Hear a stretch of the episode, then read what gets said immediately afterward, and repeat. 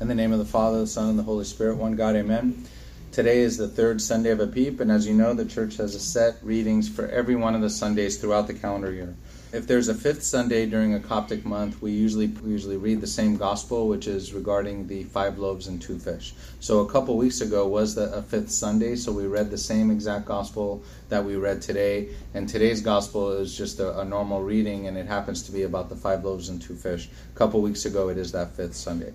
But along with these gospels, you also may know that uh, every Sunday we read a passage from the Epistle of St. Paul one from the epistle to the Catholic epistles, which are the universal epistles to everyone, uh, written by James, John, and Peter and Jude. And we also read a book, a passage from the book of Acts, and a section from church history in our Synaxarium.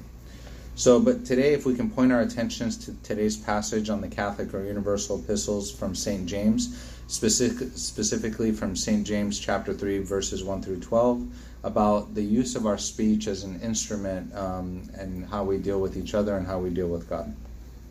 So, St. James first begins with warning that teachers receive a stricter judgment. In the preceding chapter um, in the book of St. James, we hear about the importance of works and that without works, faith is dead. So St. James here transitions to this chapter with a stricter, stricter judgment on teachers when they receive um, that the teachers receive when their works are not aligned with the things that they teach. So the teachers receive a, a stricter judgment when their works are not aligned with what they are teaching. When they don't walk the walk, they just talk the talk and without walking the walk. But the good teacher is, of course, one who has integrity. He follows through with what he's saying, and his and his actions are in line with what they they uh, what they say, even under pressure. So actions, of course, speak louder than words. We know that uh, Pope Kyrillos says that he who does not repent after hearing, after seeing your word, I'm sorry, he who does not repent after seeing your actions will not repent after hearing your words. One's words do not carry weight if our actions are in contradiction to our words. So dead faith without works oftentimes drives the teacher to not focus on his own character or his own personality, his own spiritual life, but focuses more on judging others. And so that's why St. James here says, be careful, uh, don't let many of you become teachers, because, of course, teachers receive that greater judgment if they are not in line with the things that they teach. So, such a teacher would look down on others, judge others, not reflecting on his or her own shortcomings. Uh, that's why St. James continues and reminds us that we all stumble in many things. He goes on to create analogies of what the tongue, the tongue is our instrument of speech, and what that tongue is. And he creates a few analogies. The first one, he says that a bit in a horse's mouth that controls the whole body. So a bit is about this, you know, about a few inches long, and it controls the whole body of a very powerful creature, the horse, right? Just by a little bit of movement, that little bit controls that whole horse. he says also the tongue is like a small rudder that controls a huge ship so that the sailor can use this small rudder, rudder no matter how fierce the winds are and no matter what the waves are, are like, this little rudder can control the whole ship. He also likens the tongue to a fire, a small fire that kindles a great forest. That's what the tongue is like. So, though the tongue is very small, it's a small member of our body, um, its words and um, the things that we say have a lot of impact, and both positive and negative, of course, but and also potential over a great number of people. So the little tongue has a huge impact, and it impacts a lot of people's lives. Take for example um, one who backstabs. Let's kind of dive deeper into the slanderer and how he uses his speech and, and how he backstabs. We know that it's been a, an issue since the beginning of time. Um, and it's an even issue now, whether it's at work or church or you know family, whatever. If we were to raise our hands and say, "Who has ever heard backstabbing before?" all of us would raise our hand. Who has ever backstabbed? All of us would raise our hand. Who has ever um, been a victim of backstabbing? All of us would raise our hand, right? I mean, it, it affects all of us. We know it's been an issue since the beginning of time. That's why one of the um, Ten Commandments is that you shall not bear false witness against your neighbor.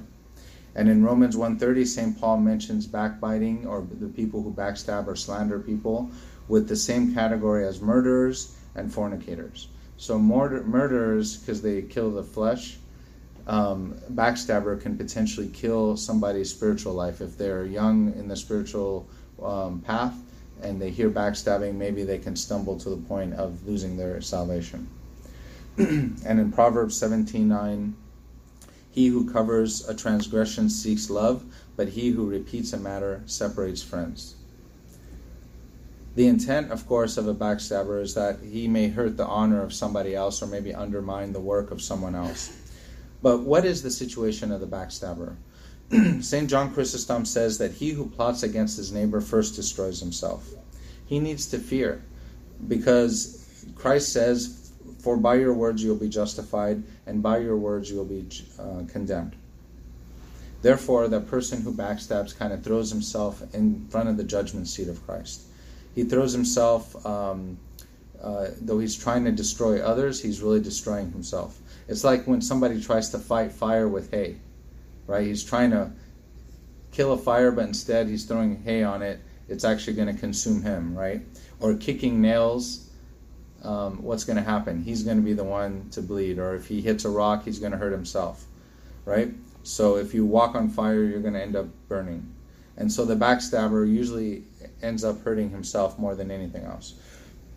In Revelations 12:10, a backstabber embraces a personality um, trait, a, a, characteristic of Satan himself. What do we call Satan? We call one of Satan's names is the accuser. All he does day and night is accuse us. He backstabs us. He tries to bring out our sins in front of people and in front of God, and the only thing holding his back on his accusations against us is the love and mercy of God who's protecting us. So he tries to injure others, but he injures himself and his own reputation um, in front in, in front of the eyes of God when he's trying to injure the honor and reputation of one person in the eyes of other people. He injures that in front of God Himself. Um, and we know that God says, "Vengeance is mine; I will repay," says the Lord. So God came to cover our sins and to honor us, and the backstabbers do the complete opposite. They want to expose sins and by their words and by their tongue, and they want to dishonor people. The backstabbing, of course, is usually either very exaggerated or outright lies in the first place. but even if it's true, we know the story of Saint Macarius, for example. One time, one of the monks of the monastery was um, uh, engaging in uh, something inappropriate with a, another person of the opposite gender. And the other monks in the monastery, they saw that, and so they went to the abbot of the monastery, who was Saint Macarius. And so Saint Macarius then uh, takes the monks and, and goes to that person's cell. He opens the door, and sure enough, he sees what's going on. So he closes the door again before going in, and he says with a loud voice, I'm going to go in here, and if it is as you say, this brother will be punished. He says it loud enough so that the brother on the inside hears him. So he looks again, and he's hiding the the person of the opposite gender in a like a little chest. And then he goes, and finally, Saint Macarius goes inside and sits on the chest, and he tells the brothers to go around the room and look for the lady. Of course, they go around, they can't look, and because of his age and because of his beard and uh, really long white beard, you know, his uh, sanctity, uh, they didn't dare to ask him to get up off of the, the chest so that they can look underneath. So he says, "Have you found him? They said, "No." He said, "Okay, well then apologize to this man." So that they he made all the other brothers apologize to the person who was sinning. After the brothers left, the one brother remained. He brought out the girl from the chest and said, "Sin no more, and God protect you." And they both repented in tears and. Um, and they both went on uh, and lived a spiritual life for the rest of their life. After those two left the uh, church, uh, or after the two left the cell, Saint Macarius heard a voice saying, Blessed are you, Macarius, because today you have become like your Savior, in that you have hidden the sins of your brothers. You have become like your Savior because you've hidden the sins of your brother. So even if the backstabbing is true, it's not appropriate for us to demean our brothers and sisters, to to um, dishonor them. But the backstabber doesn't just throw himself in front of the judgment seat of Christ. He has the audacity to throw the listeners in front of the judgment seat of Christ, as well as the person backstabbed. Because both the listener and the person who's the victim of backstabbing, they will both also be responsible for how they react. Let's take the listeners, for example. In Psalm 52 4, you love all devouring words, O you deceitful tongue. If the tongue is a fire, like St. James today describes the tongue as a fire that sets ablaze a whole forest, then the listeners are like gasoline on the fire. They encourage that consuming fire. They're eager. Who are who are these listeners? They of, of backstabbing. People who listen to such things are those who desire to look at other people's faults rather than their own. Maybe it's a way of avoiding looking at our own faults when we're eager to hear about the faults of others. We enjoy finding these things. But St. Paul says, But why do you judge your brother, or why do you not or why do you show contempt for your brother? For we shall all stand before the judgment seat of Christ. The um, the listener is kind of like a um, if you ever watch the Discovery Channel, and you know you see the lion sneak up on uh, the deer and and finally catch the deer. And you, we kind of enjoy watching that kind of spectacle take place. We kind of enjoy watching the backstabber attack uh, somebody else uh, maybe one person from our community or maybe we see somebody who's famous. We enjoy watching that because it avoids and it turns attention away from my own sins so I, i'd rather look at that so, what should the listener do when he's approached with such uh, backstabbing or slander? There's a couple techniques to, to deal with this. So, first, you know, you maybe you can just simply change the subject. That's the easy way. Somebody approaches you, you know it's going to be some slander. Hey, how about them Lakers? You know, you kind of just change the subject. Well, that's not really a, even a talk today. They're not doing too well, but but you just try to change the subject and and turn the attention away from the the slander. But the more effective way is in, as in stated in Proverbs 25:23, the north wind drives away rain, so does an angry countenance a backbiting tongue. You can tell the backbiter outright, I don't want to hear about the shortcomings of others. I'm too busy with my own shortcomings. If somebody were to, but it's difficult, right? If somebody were to come to you and say, I have a piece of juicy information about so and so, you've got to hear this. And then usually our ears kind of our antennas go up and we want to hear what this person wants to say. But imagine if this person came to you and says, But before I tell you, it's about your mom, it's about your father, it's about your wife, it's about your husband, it's about your children, it's about your sister or your brother. How would your face look at them? Would you be would you suffer that they speak or would you stop them right there? Usually we cannot bear or endure that somebody says anything bad about our own family or about somebody we love. We are we're throwing our chest to their face saying, Don't even say anything like that. I don't want to hear it anymore. And you better not tell anyone else that. So that kind of angry continence, you know, that we say we don't want to have that being said about anyone we love, and that should be everyone. That should be the attitude we have when we're faced with that. It should be the same for all. So the listeners then are going to be held accountable for how they react, even though they didn't ask for this person to come to them. We didn't ask for life generally, but we are still responsible for the gift that God has given us, which is life. And when somebody comes to us and we didn't ask for backstabbing, we will still be responsible for how we deal with it. Now, what if you're a victim of backstabbing? In Corinthians 4:13, St. Paul says, "Being defamed, we entreat." We see that the person who's a victim, and you might have seen this yourself, or maybe even when you're a victim, we have two reactions that we could do. We can um, react to. First one is bitterness and revenge. We're offended because of the loss of honor. We're bitter and we lust for revenge sometimes. So we say, if he backstabbed me, I'm going to do the same right back at that person. Hebrews 12:15 says, "Looking diligently, lest any man fall fall of the grace of God, lest any root of bitterness springing up trouble you, and thereby many have become defiled. Bitterness eats away your soul, it affects you. And we should brush off any kind of uh, offense that anyone else gives us because it doesn't hurt them, it doesn't hurt anyone else, it only hurts ourselves. So we should brush it off and forgive them. Believe me, it's the easiest way. I've heard one person say, I'm too lazy to hold a grudge.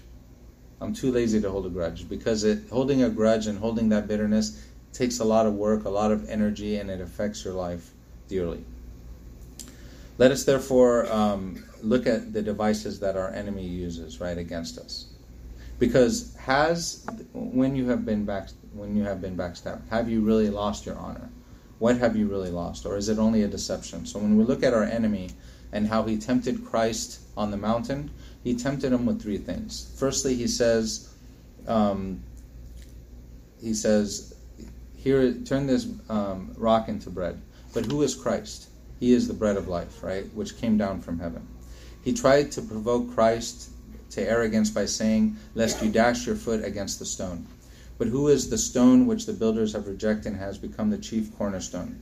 That stone which whoever falls upon the stone will be broken, but on whomever it falls, it will grind him to powder. And of course, the chief cornerstone that is that the church is built on. And also, Christ uh, was tempted by Satan with kingship. He said, "If you worship me, I'll become, I'll make you king." But who is Christ? He is the what? The King of Kings, right? So he tempted Christ with things he already had and who already he already was. If you look at Adam and Eve, it's the same thing.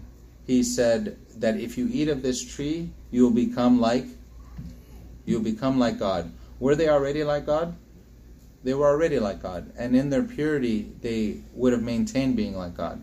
They only lost their their um, ability to be like God when sin entered into them and they became corrupted.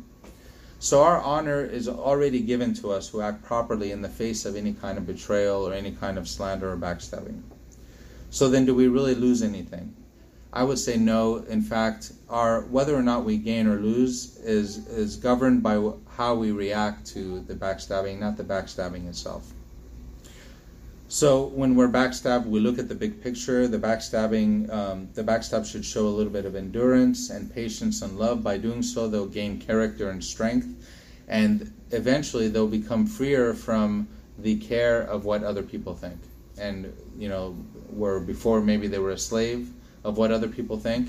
If you fight against uh, backstabbing internally, maybe the end result will be that you lose what other uh, the care of what other people think. You become free of this. like the apostles themselves, but when Peter and John answered and said to them, Whether it is right in the sight of God to listen to you more than to God, you judge. So they cared more about what God thought, much more than what other people thought. And of course, we have Christ as our clear and shining example, as when Judas betrayed him, what did he call Judas? Did he rebuke Judas? He called him friend. He said, Friend, why have you come? So, in the height of the betrayal, he calls him a friend. And though he had power to take swift justice and revenge on him, by the way, he did not. The Lord gave him time for repentance. And we often say that Judas um, could have repented, but um, he is the one who closed the door, not Christ himself. He's the one who closed the door when he committed suicide.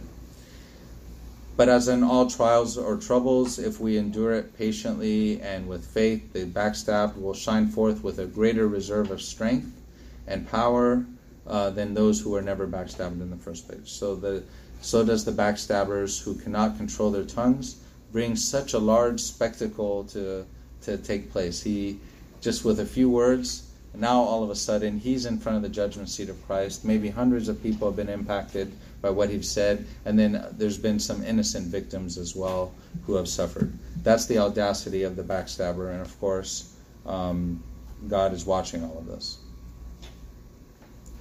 And so are the demons, and so are the angels and the saints, um, and all of us as well. So, because we know what happens eventually if the person endures, that that things that the person said backstabbing ends up actually hurting himself right? It actually goes back and making him look worse than what he was before he said anything. So see how many people are involved in just a few words. These people did not ask to be involved but nevertheless will be held accountable for how they react to it. So st james continues and says my brethren Count it all joy when you fall into diverse temptations, knowing this, that the trying of your faith works patience, but let patience have her perfect work, that you may be perfect and, and, and, and complete, wanting nothing. Our Lord, our Lord looks at the case of all who are involved and has the rewards and punishments. This is why St. James calls the tongue evil. He says, It is an unruly evil full of deadly poison. Out of the same mouth proceed blessing and cursing. My brethren, these things ought not to be so. When we use our tongue, we um, by which we bless God in prayer. Uh, oftentimes we bless God in prayer, we bless each other, but then when somebody turns away, we are then hurting and cursing and um, hurting people's image who are cre- who are also created in God's image Himself. Right? We direct our insult to God directly because people are created in His image, and when we backstab that image, we are backstabbing God Himself. There are practical steps then uh, for, that we should consider if we find ourselves not using our tongue for the right thing. And backstabbing was just one example. We have other types of hurtful language that we can say to other people that hurt us, that hurt other people. And uh, there's, if we find ourselves saying these things, then there's a few things that we can do.